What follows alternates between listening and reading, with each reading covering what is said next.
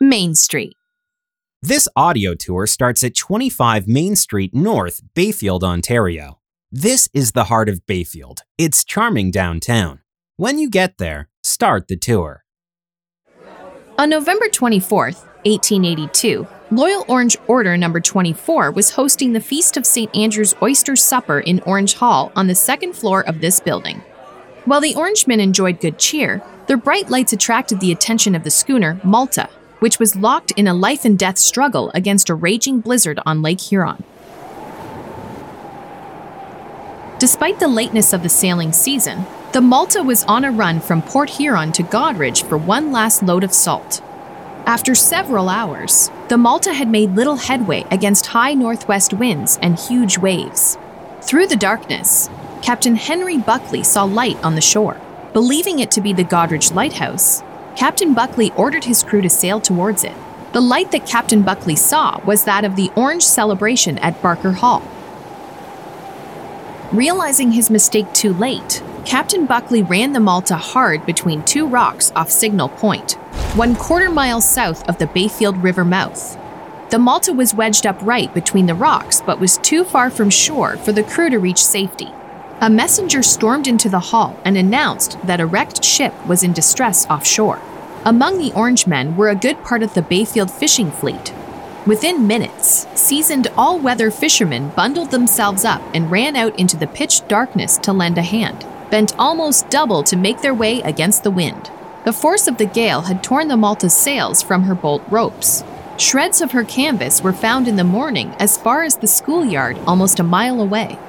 By the light of an oil lamp, the men on the shore were able to catch a light line from the Malta. They were then able to drag the line ashore and lash it to a heavier line. One end of the heavy line was then tied around a tree trunk, while the other end was hauled back to the Malta. The rope was pulled taut between the ship and the tree. Despite the storm's fury, all 10 crew members, nine men and one woman, plus a parrot, traversed the line and made it safely ashore.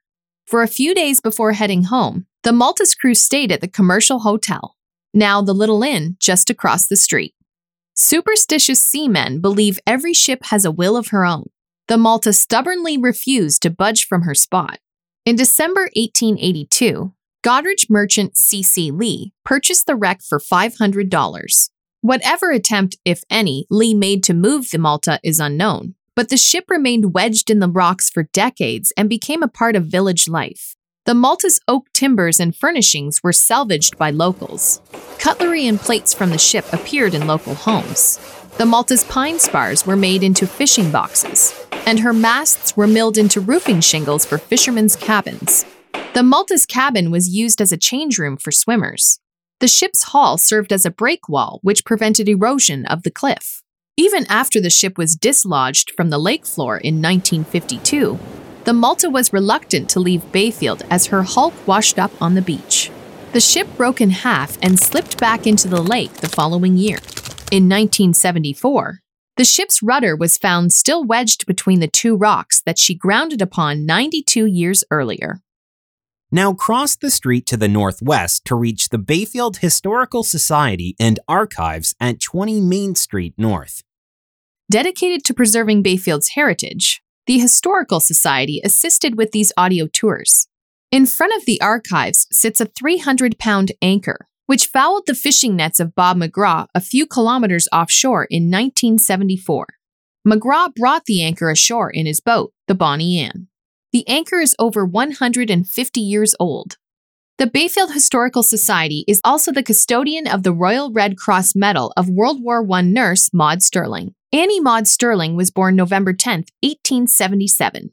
She was one of 14 children born to William and Rebecca Sterling, a farming family on what is now Orchard Line. Maud received her early education at Porter's Hill and later attended Goderich District Collegiate Institute. She graduated from the Goderich Model School for Teacher Training in 1895 and taught in local elementary schools for six years.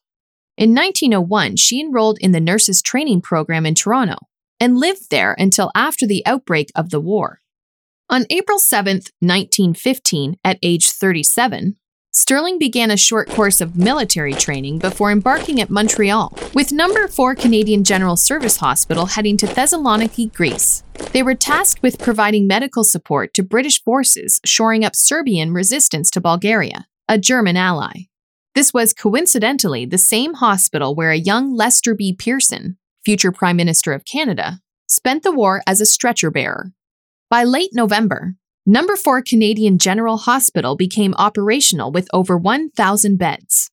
Nursing Sister Sterling was in the first wave of Canadian nurses to serve in the Mediterranean.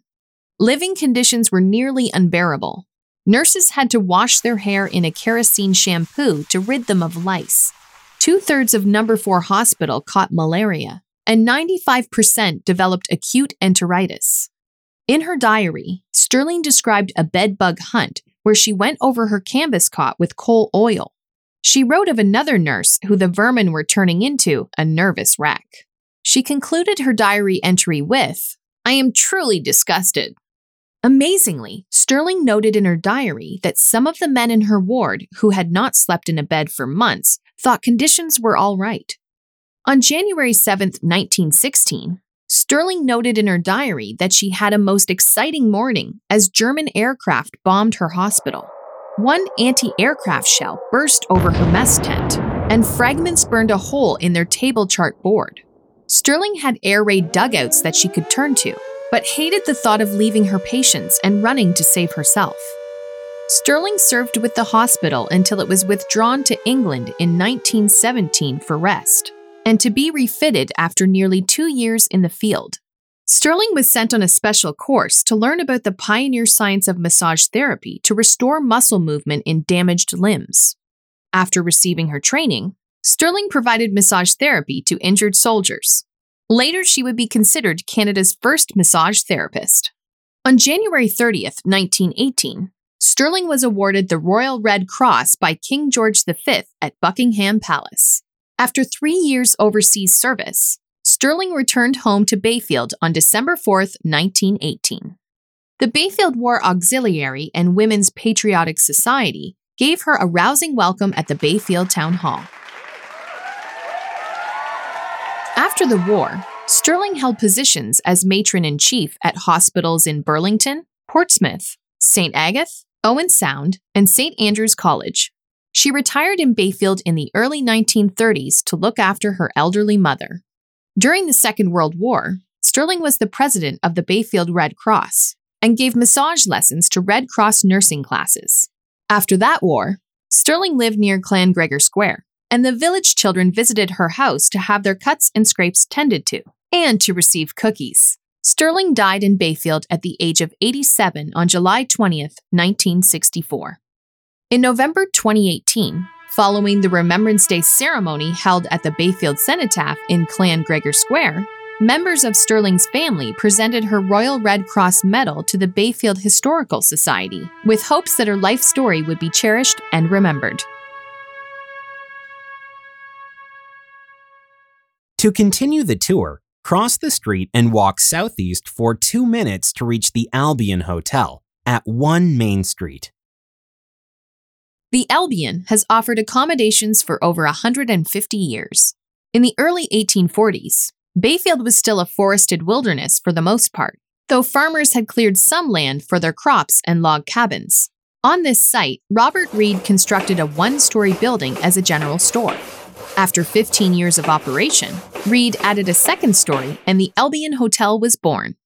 By the late 1890s, Bayfield was attracting visitors from across Canada and the United States. The Albion was a popular spot for food, drink, and accommodations. By 1902, both levels of the front porch were completed, and the two tiered veranda became a signature architectural feature of the building. The hotel is filled with antiques, and the original cherry wood bar is still in use. In November 1897, at about 8:30 p.m., Louis Dumart, Albert Woods, and Harvey Elliott rode into town from Varna. They had already been drinking when they entered the Albion Hotel, owned by Elliott's mother. Fred Elliott joined his brother and his companions in singing and dancing in the barroom. Witnesses later testified at the inquest and trial that there was no evident animosity between the brothers at that time. Just before closing time at 10 p.m., Fred Elliott handed his sister Lily the evening's receipts so she could lock up the bar for the night. Woods and Dumart had gone across the street to King's General Store to buy some cheese and biscuits for lunch the next day when they heard a commotion across the street at the Albion. Fred Elliott, 21, and Harvey Elliott, 23, were involved in a loud scuffle, shouting profanities at each other on the hotel's veranda. Harvey ordered his brother to go into the house. Fred refused and attacked his larger and much stronger brother. Woods later testified that he ran over and grabbed hold of Harvey's waist with his arms to pull him away from Fred. Lily and her mother pulled Fred away from Harvey and back into the house. Woods said once the brothers were separated by about 12 feet, Harvey broke away from Woods, threw off his coat, and moved towards Fred in a threatening manner. Fred raised a revolver he had in his right hand and said, Keep him away from me or I'll shoot. Harvey leaned forward and rushed at Fred, saying, Here's somebody who's not afraid of being shot. As the brothers closed on one another, Fred fired one shot which struck Harvey in the upper chest, plunging through his body, severing an aortic artery and lodging in his back. Harvey collapsed onto the gravel with blood spurting from his mouth. Woods dragged his mortally wounded friend to a nearby water pump to clean the wound. It was a vain attempt because Harvey Elliott was dead within two minutes. Several bystanders helped Woods carry Harvey's body into the Albion samples room, where he was laid out on a stretcher until the inquest the following day. The shot was fired at such close range that the strong smell of gunpowder clung to Harvey's sweater. The enormity of his deed immediately dawned on Fred, who dropped the pistol and shouted, My God, I've shot my brother! Someone shoot me! Fred tried to grab the pistol to end his life, but his quick thinking mother had already picked it up. Frank Keegan heard the shot and ran into the Albion where he saw Harvey's corpse. He then went behind the building where he found a distraught Fred Elliott, who said, Oh, Frank, I shot him. Fred was taken into custody. For Maria Elliott, the mother of Fred and Harvey, it was yet another unbearable disaster. A year earlier, her husband Edward died of a heart attack while milking a cow. Another son died as a result of a swimming accident a few years before. The heartbroken woman had now watched one son shoot down and kill another. The local papers called it the Bayfield tragedy. The root cause of the deadly argument may have been the brothers' rivalry for the affections of Miss Margaret Maggie Davidson. Maggie was a server at the Albion. She had dated Harvey for two years, then started dating the younger brother, Fred. The inquest held the next day determined that Harvey Elliott came to his death by a bullet fired from a revolver in the hands of his brother, Frederick Elliott. Fred was released on $3,000 bail to await trial in December. Despite the horror of the crime, there was a lot of sympathy for the surviving members of the Elliott family. The family were viewed as hardworking and respectable. At the trial in the Goderich courthouse in December, Fred Elliott pleaded not guilty to manslaughter Defense lawyer William Proudfoot argued that Fred acted in self defense and contended that the revolver fired when Harvey knocked it with his fist. Yet, not a single witness could positively verify that Harvey caused the gun to fire by knocking Fred's arm. In less than two hours, in a deathly silent but crowded courtroom, the jury found Fred Elliott guilty of manslaughter, but added a strong recommendation for mercy. Judge James Masson considered the jury's recommendation and expressed sympathy for the accused and his mother, but said the taking of a human life required a sentence to deter other evildoers. His lordship sentenced Elliott to five years hard labor in the Kingston Penitentiary. Almost immediately, efforts to have Fred Elliott released early were underway. A large petition for a commutation or shortening of Elliott's sentence was presented to the Minister of Justice in March 1898. Yet, it was not until July 1901 that Elliott was granted parole.